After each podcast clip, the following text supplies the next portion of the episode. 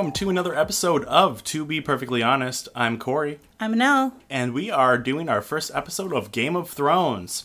So, Anel, I thought for our first episode, what we should do is just have a talk about, you know, A, how did we get into Game of Thrones? What do we like about the series? And then B, what we think of everything up until this point, specifically season six. How's that sound? Sounds good. Okay, so how about you, Anel? How did you get into Game of Thrones?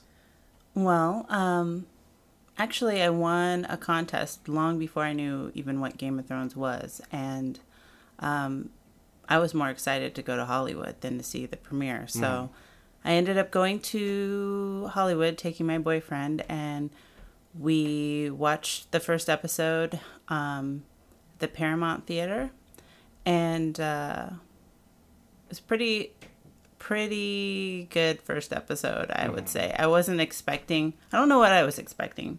Um, i'm not typically a person who's into dragons and um, like never watched lord of the rings that kind of thing and so it was way out of my um, familiarity zones i guess you would say. And um, all in the first episode i think we covered brothels and there was a little person getting it on and brother and sisters having sex that were twins and um let's see possible child murder. So i mean had my had my intrigue right from the beginning. But you know what? I still honestly i can't say that i was still sold on it because i was like this is way too bizarre. And when I got home from um, California, my boyfriend was like, "Well, I mean, we committed to that first episode. We got to at least see what happens on the second one." And so, I would say by like the second or third episode, I was like Hooked. hooked. Yeah. yeah, for sure. How about you, Corey? Um, well, so I, I, this is totally my repertoire. Like, I love dragons. I love Lord of the Rings. I love sci-fi and fantasy.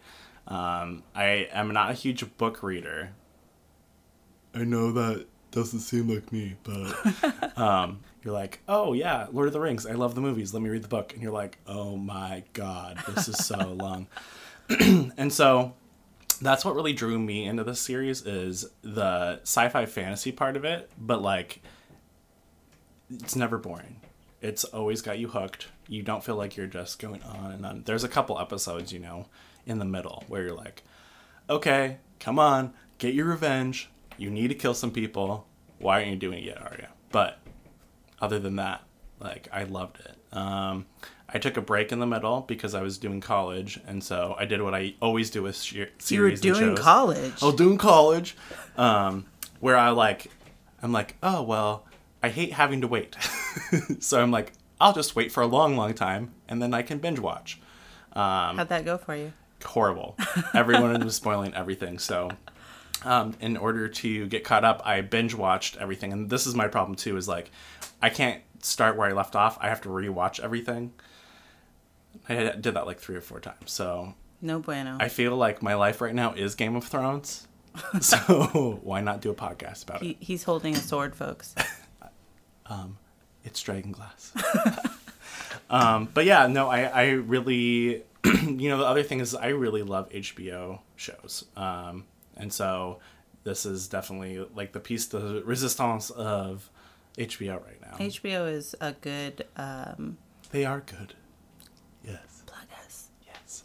um, yeah, I, I will just say, like, I work in a field, as do you, where we work with cable providers, and this is the only show I watch. Not an only show I watch, but you know what I mean? It, I only watch shows where we call them premiums, HBO, Showtime. HBO has quality productions. It's I hate I cannot watch network television where they're like and she wound up dead. Oh, and he was having sex with her.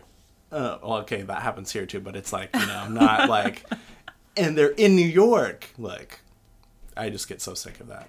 This is such an epic masterpiece. You like the threads from the very beginning you see ending up here. mm, I love it. Showtime's moving on up too. Moving on up. I do think that premium television is where it's going. Um, you see all of these individual apps, like I, I was talking about the other day. I don't watch anything besides on my Apple TV anymore. My cable box is just dusty in the corner. To kind of uh, complement what you were saying about Oh, thank you. but you why you prefer Game of Thrones over some other shows um, and how great of a company HBO is at production. Each episode is like an individual movie. I mean, they these places that they go look absolutely breathtaking, and the um, sets that they use aren't you know let's pop up some cardboard and call it a castle. I mean, they find these actual places and then um, build the sets around them. And um, to me, a person who doesn't really get into the magic. I mean, obviously now I'm like, I have, I have my own dragons. Yeah. You know, but um, for me, I think it was more of a the political drama on who's doing what and stabbing who in the back. And you know i'm a person who i like to watch shows that are true life like uh, tv crime and you know to me even though it's like make believe the um, ideas behind it greed love lust that's what fascinated me and drew me into the story.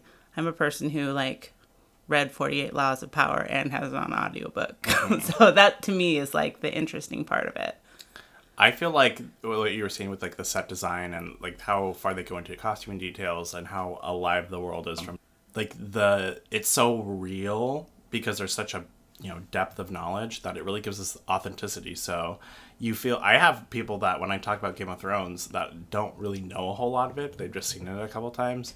They're like, yeah, I just don't understand what period of time it's set in. And it's, like set in magic. It's set in the magic times yes. The long long ago's.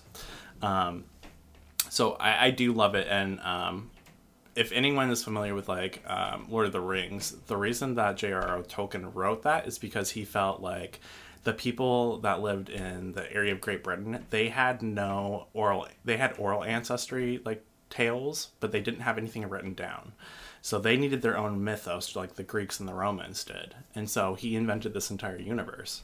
And I feel like Game of Thrones is my mythos. You know, this is what I want to believe the world was like. Oh yeah, and the amount of uh, lore and backstory. I mean, they can have uh, spin-offs from this for years to come, and I'm hoping that they do. Honestly, Yeah. my boyfriend was like, "I know, if you start knowing more about this than the Bible, you got problems." but I mean, us, you know, they have. You know, this person begot this person begot this person, and I mean, it, I, forgot you're dating the High Scepter. yeah i mean like i i feel like i've spent way too much time you know looking in the backstories of these person the, these people and um the targaryen houses and the starks and the andals and the first men and i mean it it everything intertwines together it's like you got to give uh george r r martin his props for i mean putting together a story that's this huge and all encompassing. Well, I mean, I no wonder it- it's taken him this many years to get as far as he has. I think the other thing too is like it works on so many different levels for so many different people. Like you, when you first started, you probably, you know, like you were saying, you probably didn't give a whole lot of shits about all of this stuff. I didn't. you like on the surface level, you can appreciate the story, and it's an interesting thing to watch. And then you dig a little deeper, and you see that there's like a little bit more mythos to it. And then it's like we have friends that have gone off the deep end, where they're like conspiracy theory Game of Thrones, like maybe you, but we know people that are worse than you. Um, so I think that it's just kind of all different people, all different types can love this show. I agree. I've seen, you know, old, little old ladies, sweet old ladies from church that are like, "Oh, gotta get home and got gotta watch Game of Thrones." I've seen young people, old people, all sorts of demographics, and it just transcends everything. Uh, So I think uh, better opportunity would be us just Talking talking about about, just different char- Well, I don't even think this, like season six. it- You know how long it's been since I watched season six? Over a year ago. Yeah. So I think better spent opportunity would be talking about um, the characters now and uh, just like their character arc, where they're at now, and where we think they're going. Okay. Do you want to do it by house? Um, yeah, go for it. Okay. So, um, out of House Stark, so we have Jon Snow, who's been probably the most prominent Stark as far as action and everything so far. Um, so he left the wall and came down and he conquered the fucking crazy flying man bullshit people. So they're dead zos. Yeah, the Battle of the Bastards. But uh, more importantly, when we leave this uh, season six, um, he's reunited with Sansa, and so um, that was kind of a important thing I think that happened. I mean, it was nice after seeing the Starks lose time after time after time. There's like this meme that always cracked me up about uh, it was like Starks time. And it was like the number dwindling dwindling dwindling. So it's nice to see them finally win and Sansa see someone that um, you know she has been separated from her family this whole time and I mean technically so is Jon but Jon had no idea what was going on Or did, but was powerless to do anything about it until then. Yeah. Well, I think he was focused, uh, especially after Hardhome, on uh, other things. And um, what else do you want to say about the Starks going into this season? Um, well, Arya. Oh, Arya. Yeah, Arya is clapping back. She is uh, like a ninja assassin. She's trained by the Faceless Men, and she's on a mission to get revenge. Um, it's been interesting to watch her character arc over the seasons. I mean, she was this rambunctious little girl. She gets kidnapped. She it's amazing to me that she's still alive. I mean, people have died for a lot less and she's been through just about everything that Oh, she, the same thing happened to her that happened to Jon Snow, and Jon Snow died. Came back from the dead, but she got stabbed in the stomach just as many times. Oh yeah, I forgot she had the iron stomach. right. Yeah, that's crazy. I guess she didn't get stabbed in the heart. That's why she didn't die. But still, you know, if I got stabbed in the stomach, I mean, then she Dunzo. jumped in the funky waters. Help me. eh, gross. So gross. So anyway, I guess it's a miracle that she's alive. But more importantly, um, I think we may see from her uh, some more character progression, hopefully um, for good and not evil. I hope she doesn't turn into this character that um, starts killing for pleasure. I mean, she's already killing for revenge, but I mean, ultimately, if you put herself or you put yourself in her same shoes, you can kind of understand after she's been put through what she's been put through. You Yeah, know, for sure. Where her motivations lie. I think in um, season six, what I really noticed with her is kind of what we were just saying about. Um, so Jon Snow and Sansa, like they had to deal with their family dying, but they were so distracted because Sansa was worried for her own life. A, B, she's like married to someone every five seconds, and then Jon Snow is worrying about like literally the coming apocalypse, where we have, um, you know, Arya never really had to deal with that. And she's so young and she's such a tomboy that I don't think she likes to play with her emotions at all. Or even like have a sit down and be like, whoa, everyone's dead. The only way she knew how to channel that was anger. And so she, I mean, she literally repeated the names of the people she wanted to die before she went to sleep every single night. Exactly like me. um, but you know, when she goes over there, I think that was something for her to delve into to forget, and all she wanted to do was lose all that because when you lose your identity, you're losing all this pain and all this hate. But I think she realized, like, no, the reason she had that is because she had a mission that she needs to do. And I'm so glad that she's picking it back up, and she's not going to be going and assassinating actresses and bullshit like that. Like, much better. So um, I can't wait to see what happens with her. I think though that uh, her um, running into or meeting up with that um, group of actors and actresses allowed her to kind of catch back up on what's been going on with everyone else as she has been going through what she's been going through because she wouldn't have known about um, Sansa and um, Prince Joffrey. She wouldn't have known about uh, all the things that were talked about in those plays. And for her, that's her only um, kind of that's the only information she's been given about the politics of what's going on. So, um, you know, some of it was true, but then some of it was like played up. Melodramatic. Yeah.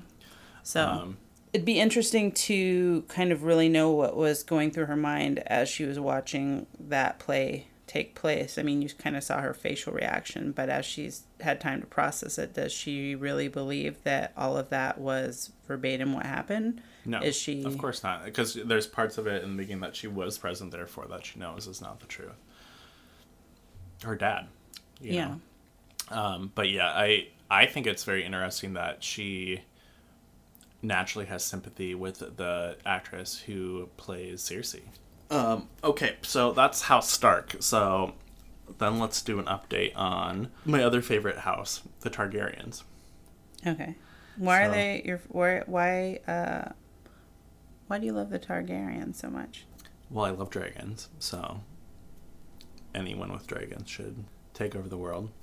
Um, I don't know. I just I do love them a lot. So let's talk uh, more about the Targaryens. Okay, so where where are they at now? So Dany in season six, she you know co- conquered over Slavers Bay.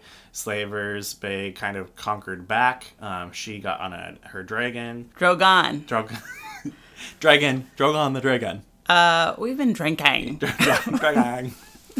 Um, so she gets on him. Um, they take off. They end up somewhere in the Dothraki Sea. Um, the horde comes. She basically throws her wedding ring on the ground, and they get taken back. Um, they take her back to the Khalasar. Anyways, they go back to Vaes Dothrak, and they have basically all of the old khals, um, or all the current khals, sit around, and they have a, their hut, and then they So, have all like- of the old Kalis, uh, The Khalasar would be like the group of the horde. Khaleesi and Ka- Khals. Right? Khalasar. No, I thought that Khalasar was the group with the like when they're going out, her horde. I thought that was the Khalasar, like the the her court kind of. I need to know now. She um, gets picked up by the horde of the Khalasar, and um, she comes back, and they basically treat her like shit. She's not really saying who she is. They just think she's some albino bitch. And then um, they get back into uh, Vaes Dothrak, and she talks to the khal and says, "Hey, don't try to fuck me. I used to be, um, you know, the Khaleesi." And they go, "Oh, don't worry, you won't be now that you've said that. But you can never leave. You have to go in. What is that building called? Where all of the old Khaleesi's go? Um, retired bitches. Retired bitches home? Yeah. um, so she goes back there. Um, they're like, okay, well, we're not sure if you can come because you didn't come back right away. So either that or we're going to sell you off as a sex slave or something. She goes, okay, well, I need to have my meeting. Um, yeah. So um, we have Daario and we have Jorah, and they sneak in, basically try to get her, and she's like, "No, what? No, leave me. We'll never make it. I have an idea." So she confronts all of the khals, and she basically goes, "Give me what I want." They say, "Fuck you, bitch. We're gonna rape you," and she burns down their hut with them alive in it, and she comes out. So it's like a second coming of the birth of the dragons. So then all the Dothraki people bow to her. She goes back. Um, she gets on Drogon and flies back into the city that they were at, which is Meereen. Um, at that point, we have. Well, that gets into other house for, for a second, but basically, she comes back, takes over, and she decides that she is going to be going across the sea to Westeros. So, how is she doing that? Um, that brings us to kind of another family, um, not one of the main ones, but we do have um, we have Asha and Theon, who are the Greyjoys. So they have basically said "fuck you" to is it Euron? Euron. Euron? Yeah. They um They denounce him as being a legitimate king. They stole the ships and left, and they sailed off to uh, Meereen to help out Dany and well they pledge took allegiance. one important thing too is they took the twenty fastest ship. And it seemed like more than that. So a majority of the ships didn't come from them. Mhm. Well, they had they had some ships already. Mm-hmm. I just thought there was way more than 20 ships. Seems like they contributed nothing. so, Well, if Good you luck think about um, the Greyjoys being masters of the sea, and taking the 20 fastest ships, and also some of the best uh, sea captains, too, I would assume. So they have pledged their allegiance to Dany, and they basically everyone is sailing across. There's only one more person kind of in her court that we haven't mentioned, but they're in another family, so I guess we'll bring them up now. So we have Tyrion. So Tyrion has defected from his house after he killed his father and his um, past lover. He comes over with um, the spider, and he kind- Varys. Varys, and they um, kind of advise, well, you know, um, Da- Daenerys has been gone doing her bullshit in the Dothraki Sea, and once she comes back and conquers it all, she basically goes, you know what? I trust you. Let's go take over Westeros. So they are all sailing across. So then that leaves House Lannister. So season six was uh pretty crazy. A little bit of a doozy. Yeah. Um. So we have basically Cersei as now the Queen Regent. And then Tommen, Well, Tom is dead. yeah, took a dive. Um. Every everyone is dead. everyone is dead. Um. Essentially, what happened was we had you know Cersei Cersei trying to get out of her father's kind of command to marry into House Tyrell and to get her son from the grasp of House Tyrell as well. She befriended the High Septon and kind of formed this alliance with religion. And we all know from past history, you know, in Europe and France, what happens when, um, you know, royalty and the church come together. It's never good. Um, it could be very bad for a lot of people. So um, it actually turned on her. So she, the only way she saw out was to basically kill everybody. So she locks everyone in. She doesn't lock everyone, but she puts up a bunch of dragon fire under the high scepter and blows it Wi- up. wildfire, Wildfire. What did I say? dragonfire. Dragon glass. She stabs everyone with dragon glass. I wish that would be so badass. Um, so yeah, everyone basically dies there. Um, Tommen, after seeing that his love and his queen is dead, jumps from a window. So now all of Cersei's family, uh, or three um, offspring, are dead, Fulfilling the prophecy. fulfilling the witch's prophecy.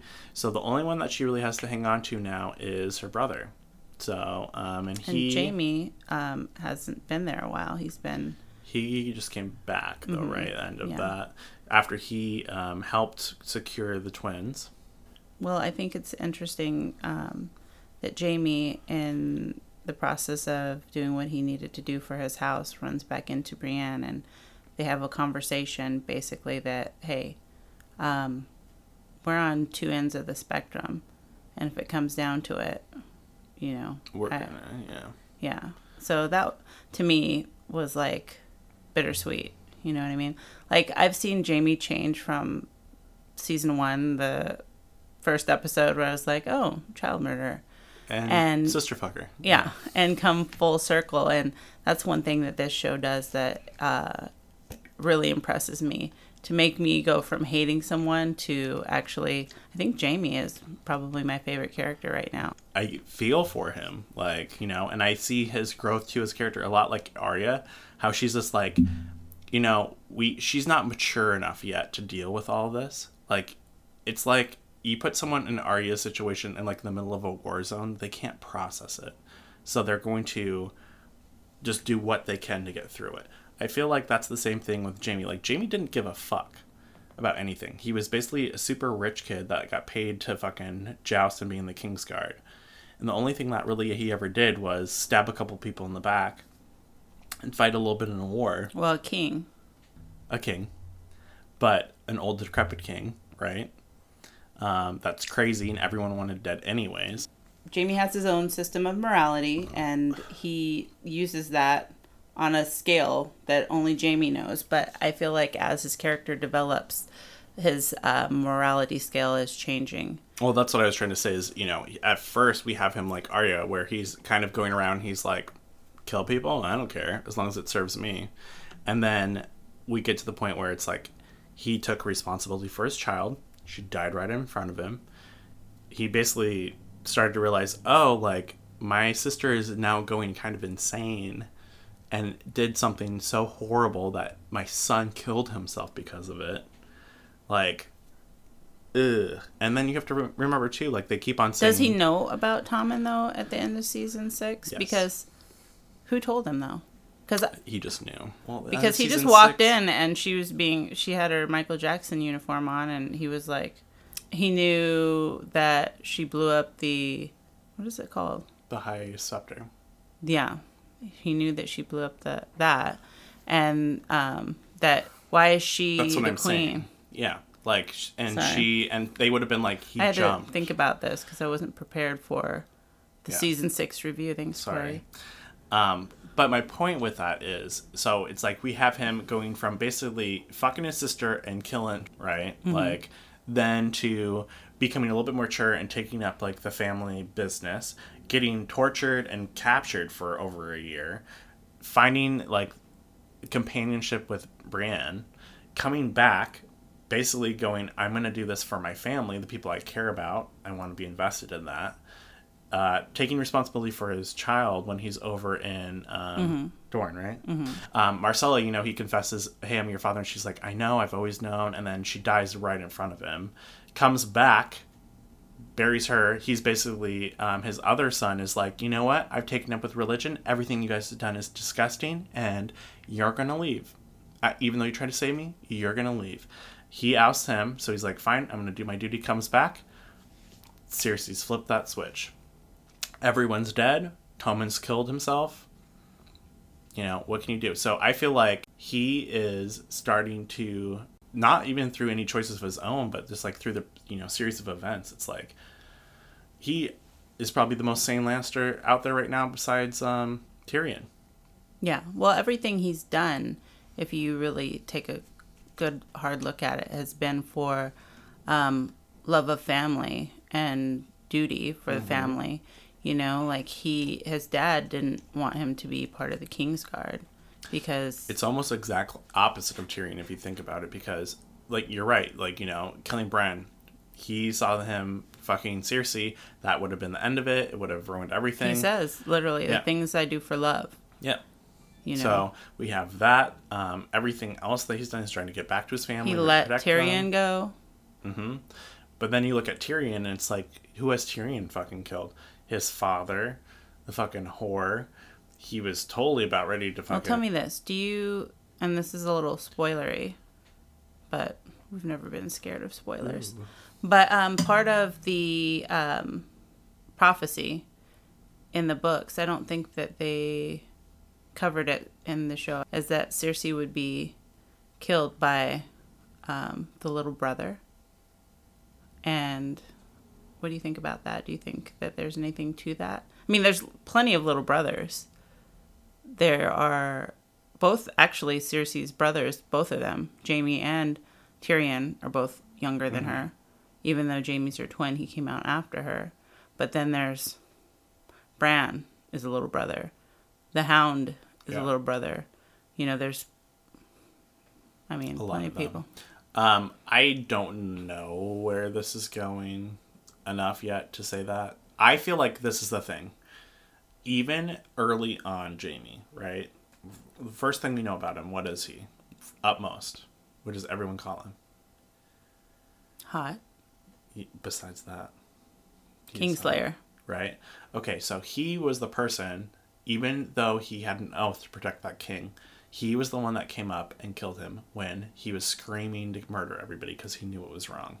Okay, what has Cersei done now? She's the same as the king. She's done the same fucking thing, and that's what I was trying to get at. Is you know, they talk about in the very beginning, oh well, the Targaryens have been betting brother and sister for years and years and years, but then they also had the Mad King, and it's like, I guess that hasn't been happening for years. Well, years. I It's just think- with them, but you know, I think it would be perfect with Jaime's character arc that out you know, for this whole time that we've known Jaime, he's been putting his family above all else, no matter what.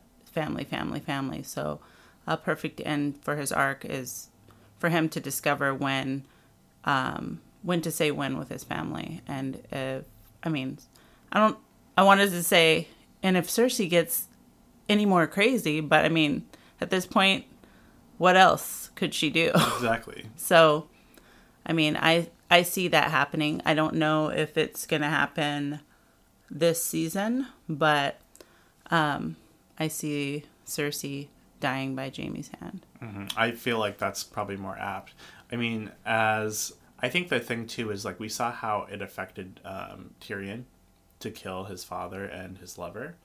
Like, and he literally had a trip in a box to fucking drink about his sorrows. And I think with confronted with the chance, he's. I mean, when you look at it too, like her whole spiral into madness with her, with her, with everything. I mean, do you think any of this would happen if her father hadn't died? No, because Tywin had his shit, Shit together. together. Like, and so if you think about He it, he had to with that fucking if, family. If Tyrion wouldn't have fucking made that, you know, I hope all your happiness turns to ash in your mouth, like, and wouldn't have been such a fucking shit to her all the time, which she was a fucking shit to him. Not like he wasn't granted to do it, but you know what I mean? I think thinking about it, he has to feel partly responsible for all of this. Does that make any sense? Yeah, but in the same token, So I I, don't like feel like I think when he is confronted, like let's say they do storm, you know, the Iron Throne, and they capture Cersei, and they do all that. Do you really think it's going to be Tyrion, the one that's going to be like, and let's fucking kill her, or do you think it's more apt that they're going to be storming the gates and she's going to do some bullshit with you know um, wildfire again and be like, ah, burn down the entire fucking city, and Jaime's going to have to do I think Jaime's gonna have kill to? Kill Cersei? I just feel like that's more. Well, yeah, I just said that I think Jaime's gonna have have to kill Cersei. I do too. well, you were just saying the little brother, you know what I mean? So, Uh-huh. and you said it could either be Jaime or it could be her. I feel like that is the character art, you know? And I think it's fitting too. You look at, we so we have the Targaryens who have basically crumbled into just, you know, Daenerys now because her brother's dead. So she had to build herself up and be worthy of this house name. And look where it's gotten her. But it's like kind of the opposite of that. You look at this house Lannister and where it was and what it's crumbled down to. And it's like it's almost like someone needs to go, This house is disgusting and it should be burnt to the ground. Well, um, there's a there's a little bit of buzz on whether people think that uh, Daenerys is actually a good queen, because if you look at her track record, yeah, she's freed slaves, but she's left no infrastructure. And who'd she leave in uh, Meereen? Daario. What does Daario know about politics? Nothing. You know. Okay, all your all your I masters are. I feel like that entire thing was a means to the end. For real, why, what do you think she cares about um, the Dothraki? Do I think she cares about them? Well, I mean, okay, look at it this in way. what sense? So, Like, like, she- the Dothraki, they come from this way of life on these plains where they're raping and pillaging, and that's their way of life. So she's taking them. Obviously, what she did with slavery and all of that, that's not going to be allowed under her rule. So that way of culture is completely gone. Their infrastructure, like you were saying, completely gone. They're going to Westeros where it's not just open plains everywhere and you can kick back. It's already settled. So what's going to happen to those people? Is she just going to send them back on the boat after they're dead? No. Like, there probably won't be any ships left. So the, this like with that one group of people, they're fucked. Well, All you? the cities when she's gone, yeah, of course they're gonna be fucked. The only thing keeping those people in line were dragons.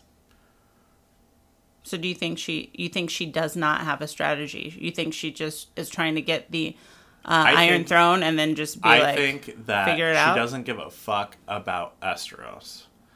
I think her whole goal was Westeros. Westeros? And Westeros, I think she will have a plan. This is the thing. Has anyone had a fucking plan besides fucking um, Tywin? Littlefinger, Well, besides the devil, Varys, Varys don't have no plan. Jon. Jon doesn't want to fucking rule. Like this is the thing. You know, a plan for like- what? What do you mean? you just said a plan. Well, okay, uh, not a plan, but like who can rule? You know what I mean? Because there's a difference between being like a benevolent, like, oh, like da da da da da, and a person who can be a a ruler. Mm-hmm. And I feel like the Starks don't want that. They want to be have their way of life. They want to live in the north. They want to be that kind of free thing. They hate politics. They don't want to play that game. That's not for them. Right? Mm-hmm. Okay, so then we have Lannisters who are fucking other end of the spectrum where they're so fucking conniving and evil and twisted that they're not good rulers. You what you have the Greyjoys that just want to be like, ah, rape and pillage everything. They're not going to be good rulers. So yeah, out of the bunch, I think she's probably the best. She has the best intentions. Now, as far as what she wants to do with it, I mean, what do you think her plans for Westeros are? Well, um, We haven't seen her just want to kill everyone yet. So do you think she's going to turn into that? that's what I was asking you. Is that's kind of um, a thing that some people are alluding to as might happen? Is that she'll be like her father and turn into a mad queen? And I mean, Have we the- seen that yet, though? Well, we've seen we've seen her progressively um, become more consumed and obsessed with um, getting back the Iron Throne as a claim to her for her heritage that she deserves it. Um, but like I was saying, in her I don't know if you can say more obsessed, though. I mean, she's been the whole journey since she was sold on, to the Dothraki has been this. It's not like it, she's was like playing badminton on the side and then decided to give it up so she could do this. Like this has been her one focus this entire time.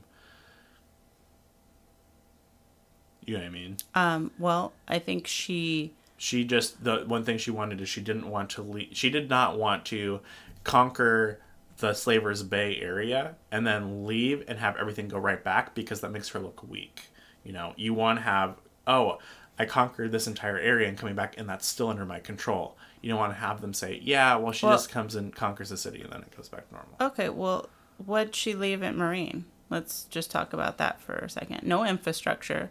Daario's in charge, and the Harpy is that what they're called? The Harpy. They're Sounds still running amok.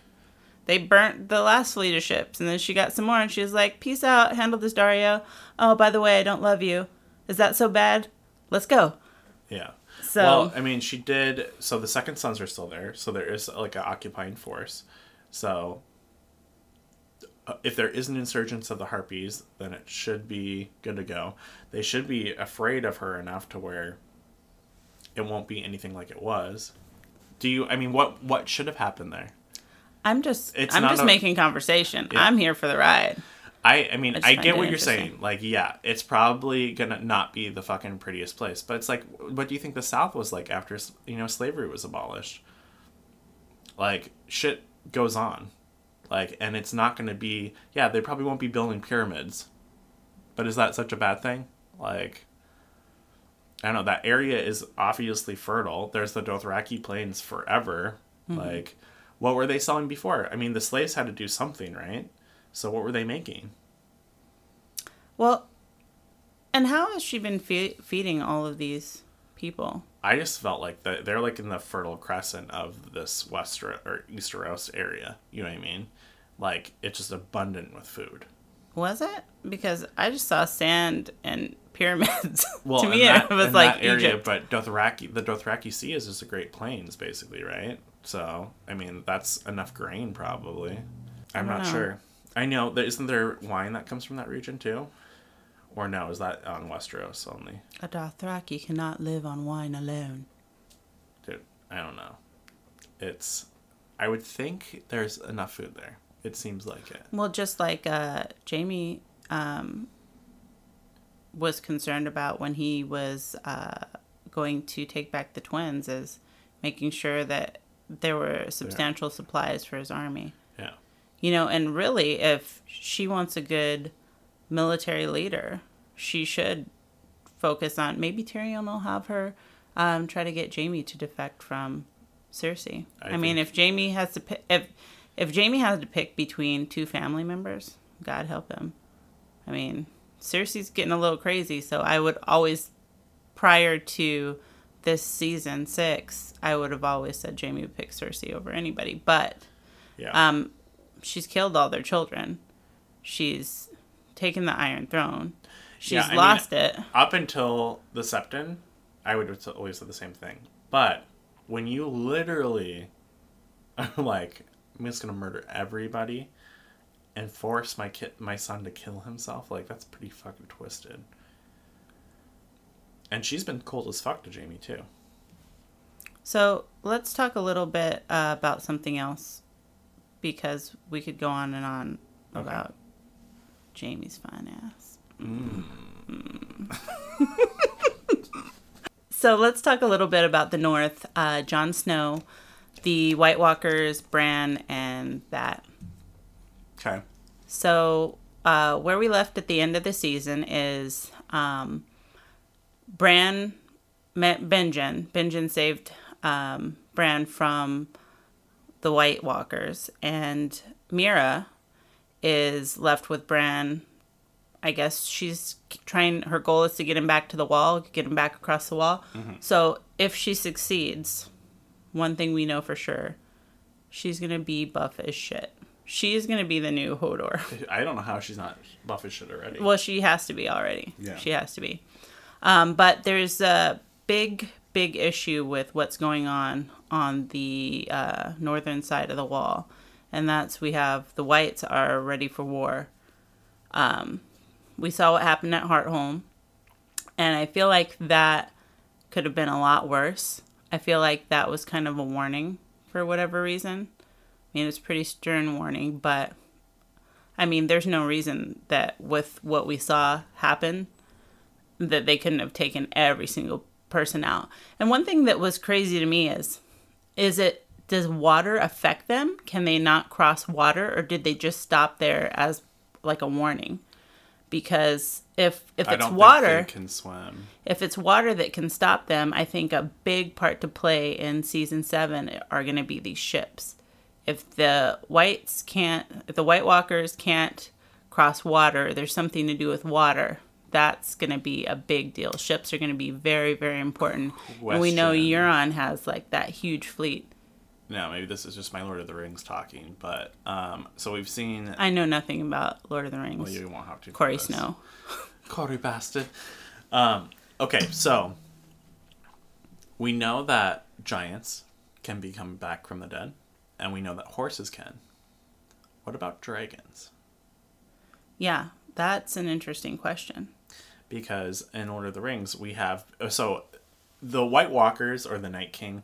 What that always reminds me of um, the most similar thing I've ever read in literature or seen in literature is the Nazgul, which is like kind of these undead kings, um, and they fly these wares, which are dragons, um, and they're all undead. And so that's the first thing I thought of when we were just talking about, oh, you know, they can't swim. Can they fly? God help us all if they can fly. Like, that's pretty intense. Also, though, didn't they say something about um isn't the reason the wall is such a good barrier to them is because it's made of water and because there's ancient spells in it? Or maybe I'm just No, the water. it's just the it's the magic. okay. So I don't know if uh, dragons can contain magic that maybe repels. I don't. For all we know, dragons can become whites. I don't know, but uh, that would be some scary shit. Dragons scary enough by itself. Well, and this is my other thing is so how does this so when winter comes, you know, we see this fog roll over and then that's when they kind of raise the dead. Is that how Winter's here. Remember Sansa? This is my Jon? question. Uh, what is the radius of raising the dead for these Night Kings? You know what I mean? Do they have to be in the same city for them to raise, or do they just all of a sudden raise up everywhere, or what's the deal with it? Because if they make it down to um, King's Landing, there's dragon skulls down there. We've seen bodies of just bones come back to life. Yeah, we have. So I don't know, interesting. Also, the crypt in Winterfell, because what would you put in a crypt other than a body? Not ashes. Yeah, right. So Interesting. That's a good. Uh, Anyways. that's a good point, Corey. those are the ones they have, unless I'm being stupid and can't Well, remember names. um, I know in New Orleans they have crypts too, but Mm-hmm. um, what happens is the heat, like, incinerates them to ashes, Yeah. and then as soon as that happens, they just put more people in that crypt. oh, awesome. So, I mean, Winterfell is definitely a far cry from New Orleans, but Yeah. Well, it's super cold down there and moist, so I'm feeling like maybe they're just like mummies. interesting. A mummy, Lyanna Stark. Could be interesting. And- also, the the dogs. What dogs? All the dogs. Like half the dogs are dead. Oh, the um, I think I have, Dire yeah. Yeah, all the dire wolves are dead too. So, Not all of them. Well, I mean, Alma too. quite quite a few that are no longer with us. Let's pour out a little liquor.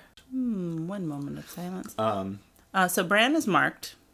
Bran is now marked by the Night King on his arm, and we don't know what that's what that necessarily means, other than uh, maybe he now knows that he can track Bran. He knows where Bran's at. I guess I'm confused as what is the purpose of this, the three-eyed raven. What is his job? His job is just is it just kind of like the Citadel where they are just to keep the memories of the, The, world? the three-eyed raven is um, part of the um, history with the um, first men, children, like from way, way back. And so the three-eyed raven, everywhere that they have those weirwood trees with the faces, the godswood, anytime he plugs in, he can see through every single one of them for all of time. So he I guess like the Citadel is their their job is to have a detailed um, list of or keep a detailed uh, track record of history and what's gone on. But um, I guess the three eyed raven is that incarnate into a person, like everything. He knows. I guess all, what is his what was the end goal? Because so the three-eyed raven before before he grew in through the tree, was he trying to destroy the White Walkers? Was he there before the White Walkers appeared? What happened? Um, And why is he? Why didn't he do anything about it? I don't think we know enough. Remember, I was telling you about the children of the forest the, who were there before the first men, and then Yeah. the first men came over here. Three eyed raven was the last green seer, a human living among the last of the children of the forest beyond the wall. Um, the green seers helped to convince the children of the forest and the first men to forge a pact, which led to thousands of years of peace. So, um, something. But aren't all the children of the forest dead? I don't think they're all dead. I mean, that I thought the last remaining one were the ones that were hanging out with him. are they the last ones? I mean, that forest is not in the north, and the only time we see the children of the forest is in the north, and that one little fucking tree. No, there's more than one tree. There, they were all all the main concentration of trees were in the north, and I think uh, the one of the last weirwoods on the warm side of the wall, we'll call it, was that one. Um, Island with all of them. well, yeah, there was an island too, but the big one that um, Sansa and Yeah, um, Winterfell. Yeah. But um I think I don't think they're the last ones. So the other thing besides Bran that I think is important to discuss is why are the White Walkers coming through and wrecking shop? Like what is their motivation? I guess that's something that we really can't answer, but um, knowing a little bit more information about the first men and the green seers and the children of, of the forest is they had a pact that was formed ages ago and the um, there's an ancient le- legend that this pact was formed to create peace and maybe somehow um, with whatever's happening um, that pact was not upheld or whatever terms Well, of I that mean- pact. Don't the children say that they created the White Walkers because they were cutting down the trees? Is that what they said? I mean, that's literally what they say when they put in a piece of dragon glass into the first one. They say they created it. I, I feel like they're just. I mean, besides the the Night Kings, which there's like what six or seven of them. Like, all of the other ones are just like kind of this natural force. Like they don't have. They're like zombies. They have no. Oh yeah, they're controlled by the thinking Night. King Yeah, kings. but it's like I don't know. They, I think their their whole purpose is just to destroy humanity. So do you think those babies that they were stealing from Craster are turning into Night's Kings? And then like the whites are just the dead being risen? I don't know. You I would what- think there would be more Night Kings then, and it seemed like there was only like a, a group of like seven to ten. Well then what makes these babies special? I don't know. It's isn't it weird that we're in season seven and we still have very limited information about Yeah. So I think that that being said, we're gonna find out a lot more about um, the Night King, the Night's Kings, and uh, wa- uh, the White Walkers. I think we're going to see uh, the conclusion of this power struggle for the Game of Thrones. We already know that the crown is completely broke. We already know that there's not a lot of allies, and we already know that there's a lot of distrust in the capital from the common people. It seems like last episode we did a lot of legwork on kicking out some of the superfluous houses, um, and at the beginning of this one, um, it seems like we're staged kind of to condense and consolidate some of the houses together. Um, so I really can't wait to see what that's like. But um, yeah, not much we can do until we see the beginning of season seven. With season six being such a great season, we can't wait to see what season seven is going to be like. And with that, we're going to conclude this introduction episode. Um, if you guys do like what you hear, make sure you subscribe on iTunes. That way you can get the episode as soon as it drops. We also do a couple other podcasts. If you want to check them out, you can go to our website at tobeperfectlyhonestpodcast.com. Leave us some feedback, and if you give us your name, we might even give you a shout out on the show. Okay, that's it for this week. As always, be perfectly honest, and we'll see you next time.